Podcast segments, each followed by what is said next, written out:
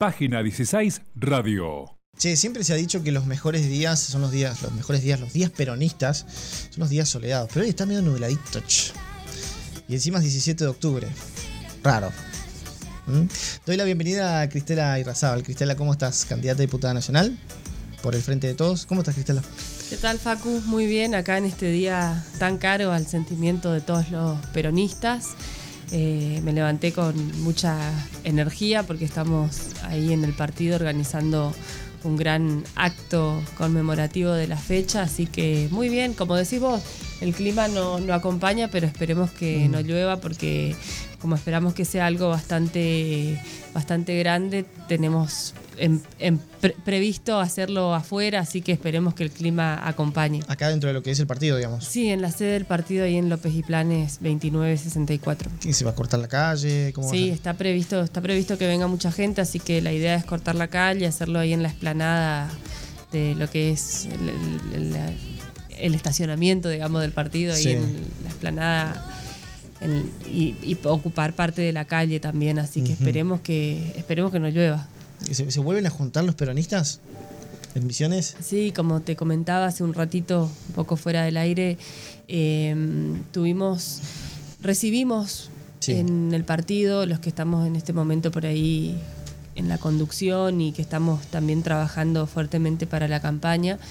Después de las PASO, eh, muchísimas agrupaciones vinieron al partido y manifestaron su deseo y su voluntad de, de volver a trabajar desde el partido, de la necesidad de engrosar las bases y las filas Sí. de nuestro partido. Eh, entonces este acto surge un poco como iniciativa de un frente de agrupaciones peronistas que se está consolidando y bueno, esta es la primera actividad grande que vamos a hacer en conjunto, por eso esperamos que, que venga mucha gente. Es decir, se convoca desde lo que es el peronismo en sí, pero se empiezan a sumar las, las agrupaciones. ¿Y quieren volver a lo que es la composición del Frente de Todos, al partido? ¿Cómo es? Hay muchos, hay de todo. Hay jóvenes que se integraron y se sumaron por esta, por esta campaña del Frente de Todos que los involucra y los implica en política, pero también hay históricos compañeros que por algún motivo se han alejado de, en, las distintas etapas que vivió este, nuestro movimiento y nuestro partido. eh, hay compañeros que se han alejado por distintas situaciones en todos esos procesos de, de toma, de intervención. Bueno, muchos eh, se alejaron y hoy con, el, con la posibilidad que da el Frente de Todos, con este gran paraguas de unidad que se generó a nivel nacional y eso se, se trasladó también a las provincias, es como un, un impulso nuevamente a volver a, a- a las raíces de todos, ¿no? Y ahí es cuando los compañeros eligen volver a su casa de nuevo. Y eso está muy bueno. Nosotros estamos desde la conducción, que somos parte de una línea interna que es dignidad peronista, más allá de que todos los de esta línea eh, mayormente estamos en la conducción partidaria, tanto en el Consejo Político como en el Congreso, pero somos todos compañeros de una línea interna que lo que queremos es revitalizar el partido, eh, comprometer a más jóvenes, a mujeres y a aquellos compañeros de, larga trayectoria dentro del, movimiento que tienen mucha experiencia y mucho para aportar y mucho para, para ofrecerle a los jóvenes que se están integrando en política. Así que Con, con lo que cuesta, ¿no? Porque digo, eh, los jóvenes están muy, muy arraigados a lo suyo.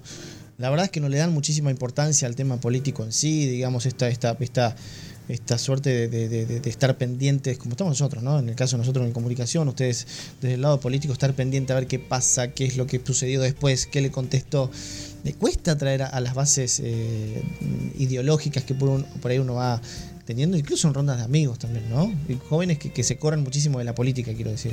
Sí, sí, y en eso tuvo mucho que ver eh, la propaganda política del gobierno de Cambiemos, que un poco fue en contra de toda la politización, digamos, y se manejaban como, como empresarios en una empresa y con el marketing político más que con más que con la formación política, con las ideas, con los ideales, ellos este, trataron de arrasar con significantes incluso que, que tienen mucho que ver con, con el campo nacional, con el movimiento nacional, como el pueblo, cambiaron la palabra pueblo por vecino, y todo ese tipo de, de, digamos, disfraces semánticos que fueron haciendo para instalar lo que eh, vinieron a instalar, que es, digamos, el desinterés por la política, porque cuanto más personas estemos interesados en política y conozcamos de qué se trata una política u otra, un modelo u otro de país, menos les conviene a ellos, ¿no es cierto? Entonces, yo creo que hay distintas etapas en todo esto. Eh, los 90 fue más o menos similar a lo que vivimos con el gobierno de Cambiemos, eh, en todo sentido, desde cómo se han importado hasta modas de afuera, eh, objetos de consumo. Sí, el modelo europeo, ¿no? Para ir rozando un poco. Todo lo... que venía de afuera, desde los programas de televisión hasta pero después recuperamos gran parte de eso con el kirchnerismo y con, con cuestiones que han sido muy criticadas, pero los programas infantiles, el paca paca, todas estas cosas que nuevamente nuestra cultura estaba, era, era elaboración propia, digamos, por decir de alguna manera. Eh, pero, y con el kirchnerismo también volvió a la juventud a politizarse. No todos, es verdad lo que vos decís, yo tengo que soy una persona joven todavía. ¿Cuántos años tenés, Cristel? 33. Bien que soy una persona joven todavía, eh, fuera de lo que es el partido y, el, circuito de militancia, digamos, tanto en Posadas como en el interior, ahora que estoy en campaña, hay, digamos, un montón de gente que, está involucrada, que está en alguna agrupación, en alguna corriente, en algún movimiento, pero eh, hay una gran parte de la sociedad, sobre todo por ahí en, Posadas pasa mucho, que tiene ese desinterés que decís vos y es es importante que más allá de que abreven o no en algún, en algún partido, en alguna organización, en alguna agrupación, que, estén en conocimiento de, cuáles son los modelos imperantes y los modelos que se disputan, porque si no este, es muy difícil. Al menos que se sepa diferenciar, ¿no? Sobre todo porque estamos hablando de destinos del país. Yo siempre digo, mira, no estoy dispuesta a resignar ni siquiera en, en desarrollos personales cuatro años de mi vida, ¿no? Es como pensarlo en esos términos tiene mayor relevancia, mayor importancia también. Claro, sí, sí, sí, trasladar a la, a la cotidianidad, eh, que no, toleraríamos cuatro años más de un gobierno como el de Macri. Eh, eso es así, y pensarlo, está bueno ese paralelismo que haces, decir, bueno, cuatro años perdidos, digamos.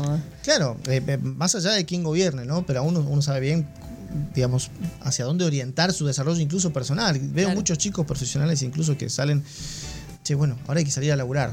¿A dónde voy? ¿Qué hago? ¿Empiezo yo? ¿Empiezo con otro? ¿Le pido a mi tío? A mi, ¿Viste? Em, eh, quieren salir a laburar y decir, bueno, soy profesional y, por ahí cuesta encontrar eh, una proyección de vida, ¿no? Sí, exactamente. Es importante saber Em, como decís vos, cada uno desde el lugar que, cree correspondiente, pero eh, a mí, por ejemplo, lo que me impulsó a, militar más fuertemente, a pesar de que yo vengo de una familia muy politizada y muy peronista, pero a mí lo que me hizo eh, desembarcar por completo en el mundo de la política, en el mundo de la militancia e involucrarme en roles institucionales, incluso ahora en el partido, eh, fue el surgimiento de esa incertidumbre de qué iba a pasar cuando, porque mucha gente no sabía qué iba a pasar. Los que más o menos tenemos claro cuáles son los modelos de país que se disputan, sabíamos lo que iba a pasar cuando eh, asumiera Macri. Y a mí justamente lo que me motivó a militar fuertemente y a involucrarme y a implicarme en todo esto fue justamente eso, cuando empezó a tomar cuerpo la alianza Cambiemos y sabía lo que se venía. Entonces, em, eso fue lo que en mí, por, por lo menos, eh, despertó esa chispa de esas ganas de participar. Me, voy a un, ratito, un espacio a lo que fue el debate, ¿no? que es un poco lo que nos dejó eh, esta semana con respecto a, encontrar a todos los candidatos y un poco que se miren ellos también. ¿no? Eh, más allá de la estrategia, que fue un poco clara, ya está recontraanalizada también, ¿qué les pareció a ustedes? El hecho de que Alberto lo cite a, Scioli en ese momento. Eh, y de entrada incluso, ¿no? En los primeros dos minutos fue aquí está el presidente que les dijo la verdad, y aquí está el, candidato que les dijo la verdad, y aquí está el presidente que, les mintió. ¿Qué les pareció a ustedes? ¿Cómo cayó eso para adentro? Sabiendo que el peronismo es muy pragmático. Peronista que pierde, acompaña. Punto. Ya está. Em, no eh, voy a hacer una apreciación personal más allá de la evaluación el debate en términos, o sea, me parece que fue una cuestión un poco estratégica de Alberto de que había que comunicar algo con contundencia en poco tiempo. Eh, el debate como estaba previsto no fue un debate, o sea, hubo este, y menos anunciativo. Eh, exactamente. Entonces, me parece que Alberto necesitaba dejar algo claro y ser contundente y hacerlo de entrada, digamos, como dice la frase esa, el que pega primero pega dos veces. Y, me parece que fue, fue un golpe incluso para, para Macri, del cual no se pudo recuperar hasta la mitad del debate, más o menos pero, em, pero el mensaje estuvo claro, digamos, ya sabíamos, e, esto es lo que te decía hoy, ya sabíamos nosotros lo que iba a pasar cuando ganara Macri. Eh, lo que no nos imaginamos eh, era que iba a ganar, pero ya más cerca de las elecciones nos dimos cuenta que había una posibilidad real de, que ganara.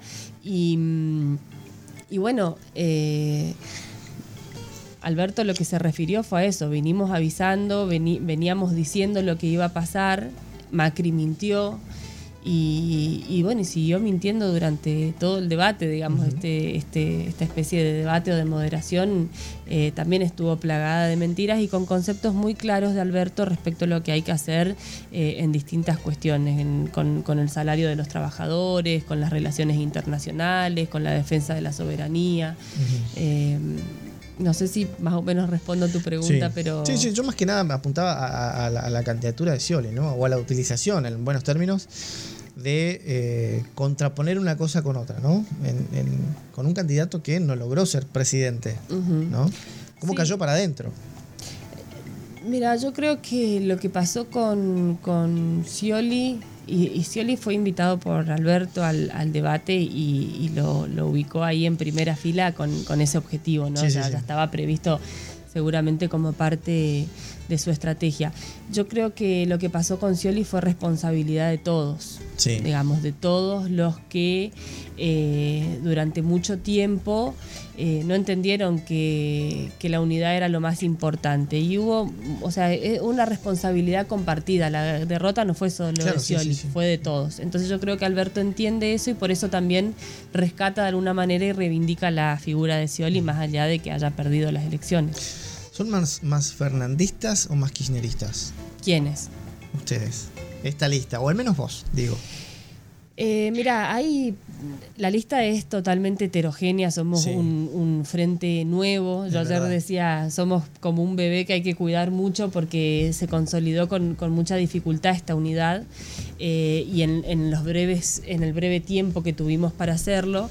Eh, pero bueno, hay, hay de todo, digamos. Yo personalmente creo que lo que es imprescindible para el país es la fórmula y lo que fue la estrategia más inteligente y una, fórmula superadora, porque son, lo digo siempre, son personas que no siempre estuvieron de acuerdo, dirigentes que no siempre estuvieron de acuerdo, pero dirigentes que tenían sus fundamentos de un lado y del otro para no estar de acuerdo y que hoy estén juntos, más allá de la gran muestra de unidad, fue la estrategia más inteligente eh, que pudo haber. Eh, y yo acompaño a la fórmula, tanto a Alberto como a Cristina, me parece que van a tener cada uno un rol fundamental en esta nueva etapa. Y bueno, después hay, qué sé yo, por ejemplo, Cristina Brites es indudable su, su adhesión y su, su, cercanía con Cristina Kirchner. Claramente ella se identifica mucho más con ese, con ese sector, con el Patria, con Cristina, con lo que es Unidad Ciudadana. Claro, además ella perteneció al bloque este, Exactamente. durante todo este tiempo, ¿no? Exactamente.